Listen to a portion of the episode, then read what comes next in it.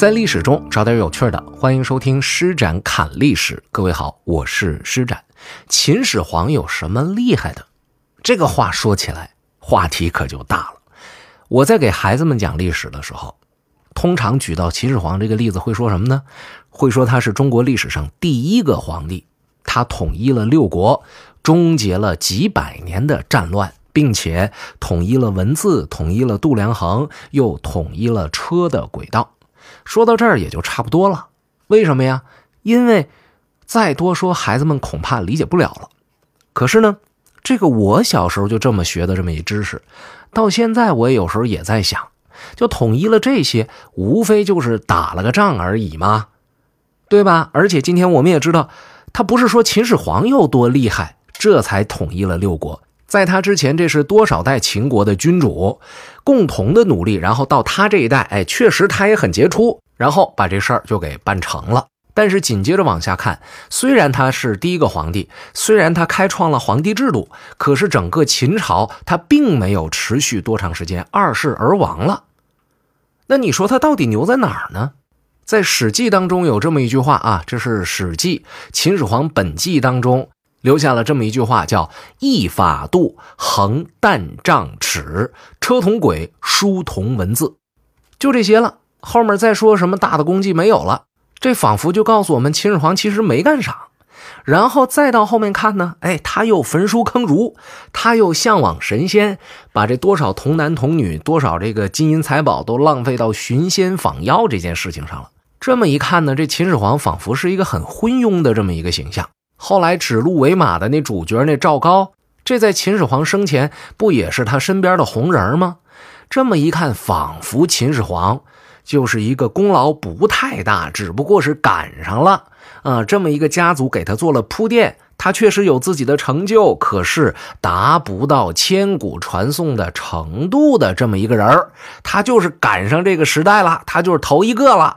要不是第一个皇帝，他的这些功绩没什么可说的。那仿佛是这样，对吧？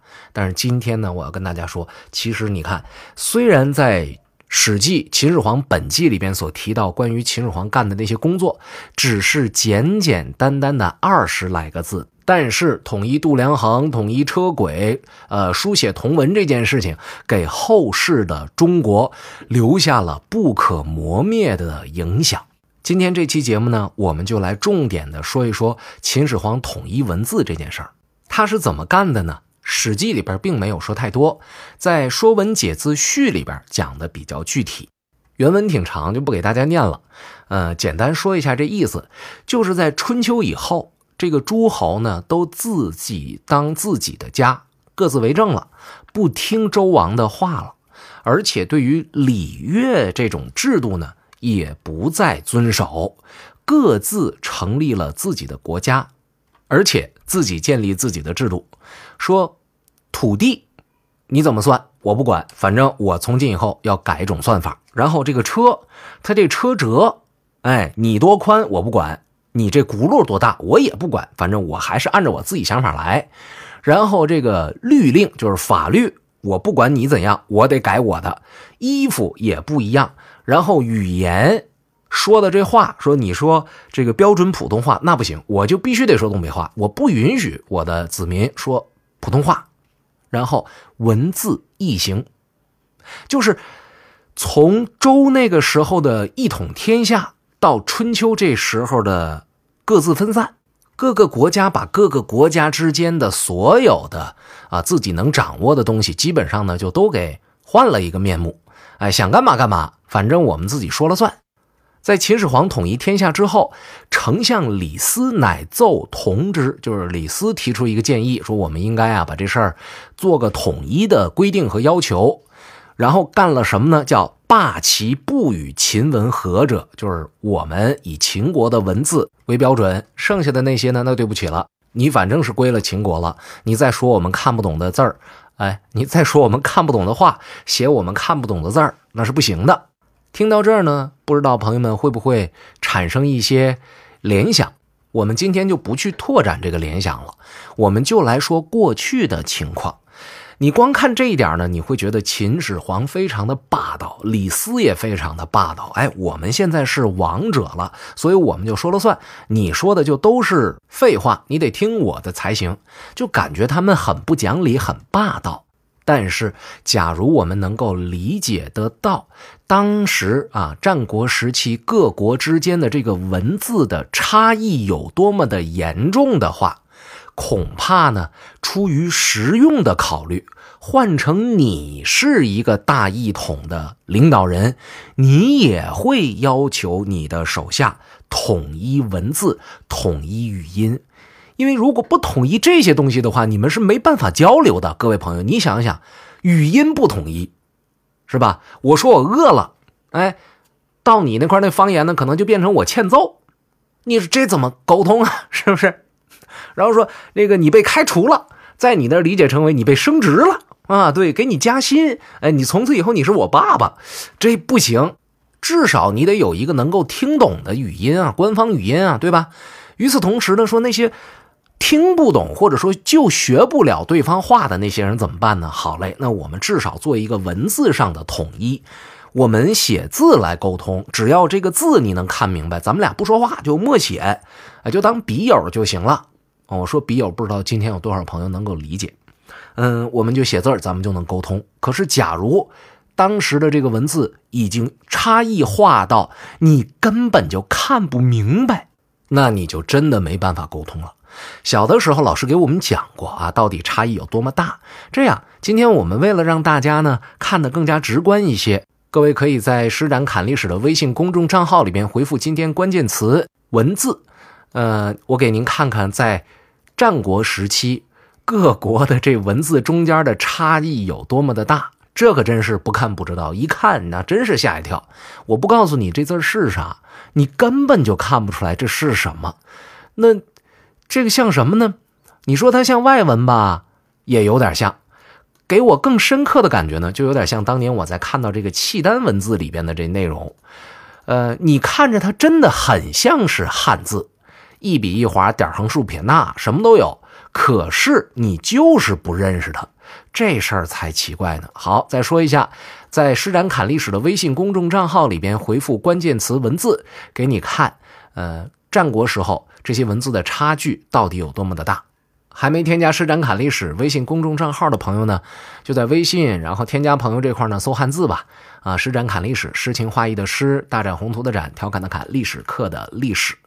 那么，当您看到了这段图片之后，您就会发现呢，各国和各国之间的这个文字差异实在是太大了，这个必须要进行改革才行。那么，改革这件事儿啊，传统意义上来讲呢，是指李斯等人推广了小篆这种字体。而为什么叫小篆呢？有小就一定有大呀。呃，我国学者呢。有许多人认为这个小篆是相对于大篆来讲的，而大篆呢是秦国原来使用的文字。所以您看，秦始皇以及他的部下们在改变文字的时候，也没有十分蛮横的就把自己的东西以为就是好，我给你你不接受就是不行，并没有。他也对本国的文字进行了改变，想必呢是简化啊，从大篆变小篆，这是一种简化。不过，被许多人忽略的事情是什么呢？是秦始皇在让李斯制定小篆规则的时候，他还命令程邈这个人来制定隶书的规则。而两千多年之后的今天，隶书还是许多书法爱好者会写的啊这么一种字体，但是小篆认识的人还比较少了。学者也考证过，从汉字的发展历史上来看呢，打从甲骨文那时候开始起，一直到秦代的这个小篆，它都是一脉相承的，是属于古文字的范畴。从隶书开始，这个汉字才进入了近代文字的范畴。这背后的区别，如果从学术上来讲呢，我没有能力把它讲得十分的深入浅出，呃，就借学者的一句话吧。叫隶书和古文字的区别在哪儿呢？首先是全面的符号化，也就是说，古文字还是象形因素多一些，而隶书变得更加的抽象了。你光看这个字儿，你是很难知道这个字代表的这个样子背后，呃，是描述的哪一种事物。其次呢，是笔划画，就是把字分解成为若干的基本笔划的积累，点、横、竖、撇、捺、勾。基本上啊，折钩啊，基本上就能够概括所有的汉字了。但是那之前的小篆可不行啊，为什么不行呢？这样，我那图里呢还专门有这个小篆的这个这个这个这个造型，你去看看，为什么讲叫一脉相承？它和之前六国之间流行的那个异体的文字啊，异形那文字，他们是。一个系统的，就是我基本上已经找不着词儿来描述它了，所以学者才会认为呢，说这是古文字。而且在民间传说中啊，说这造字的是谁呢？是仓颉。那么什么叫传说呢？就基本上不用太负责任。我在给大家做节目的时候呢，就很少去引用据说呀、传说的事情。就是一旦真的需要说的话，我也会告诉给大家，不会言之凿凿的说这事儿就是仓颉造的。各位，今天咱们知道，就是一个人怎么可能完全造出一个语言体系呢？这是不可能的呀！就包括刚才我说的那位程邈，秦始皇第一个皇帝命令他去造，他也造不出来呀，对吧？那么程邈是怎么把这小篆给弄出来的呢？其实呢，他是。呃，在一定是在当时已经有一个相对比较成熟的体系了，然后由程邈呢进行了一番归纳总结。我看到的资料里边呢，拿楚国竹简上的文字来列举和隶书之间的关系。无论是大小篆，它的那个笔画是圆滚滚的，但是在楚国竹简上的文字呢，就已经出现了有横有竖有撇的这样的方方正正的文字。所以，如果你去真真正正、踏踏实实的去学习历史，而不是听历史故事的话，你就会发现一种在学界的说法，就是虽然秦始皇用小篆统一了文字，这是很大的功绩，不过他更大的功绩是在自己的执政过程当中采用了隶书，而像我刚才所讲。隶书呢，有可能那个时候已经在民间有人在使用了。秦始皇牛就牛在，他并没有仗着自己是天下第一的人物，仗着自己终结了乱世，他就胡来，而是他顺应了民意，顺应了历史的潮流。说你这文字拿过来考察之后，发现确实。比小篆更加有利于传播。好，那么我们就推广和使用这种被称为隶书的文字吧。我在做节目的时候呢，经常会挂在嘴边的一个观点，就是希望呢，能够在理解这些历史人物的时候，不再给他们戴上那种既有的面具，说谁谁谁就是圣人啊，谁谁谁就是坏蛋，就是奸臣。其实每一个人都是非常复杂的。通过读书，通过学习，通过对资料的梳理，你会有机会发现这些人，他们其实是一个又一个十分鲜活的生命。过去讲到秦始皇，都觉得他霸道，很多人觉得他残酷，是一个残暴的君主。然而，我今天讲到的这一点，却告诉我们，即使他再残暴，他也是一个。知道历史该往哪儿走的人，回顾历史上也有一些人，他也许不太残暴，可是他固执的抱守着原有的观念不变，拒绝接受历史的改变，拒绝向前走，那么他一定会被历史淘汰的。甚至呢，如果他有机会做到一个高位，将来有史书会记录他的时候。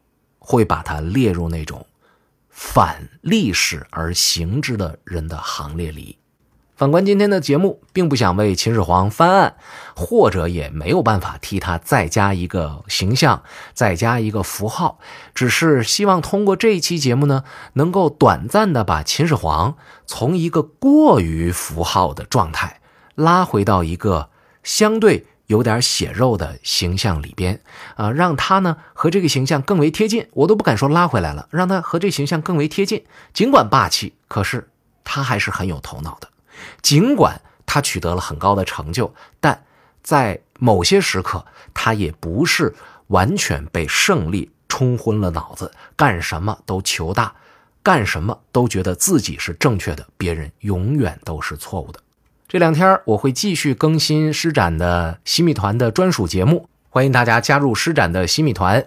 未来呢，我会拿出更多的时间来，在保证施展冷历史。免费节目和施展冷历史的会员节目的更新频次以外，还要为大家带来专属于洗米团的独有内容。好，今天的节目就是这样。点亮屏幕，看一下屏幕上方的洗米团，点进去链接之后，您就能看到成为洗米团成员能够享受到的施展送给您的特殊服务了。欢迎您加入哟！大家好，我是施展。节目最后告诉大家一个好消息。冷历史第二季新节目《施展冷历史》，三百个历史书没告诉你的真相已经上线了，在喜马拉雅 APP 搜索“冷历史”就能找得到。揭开名人的另一面，探寻古人是如何生活的，历史书背后那些不为人知的一面，就听《冷历史》第二季。新节目每周一、二、三、四、五晚七点更新，我们不见不散。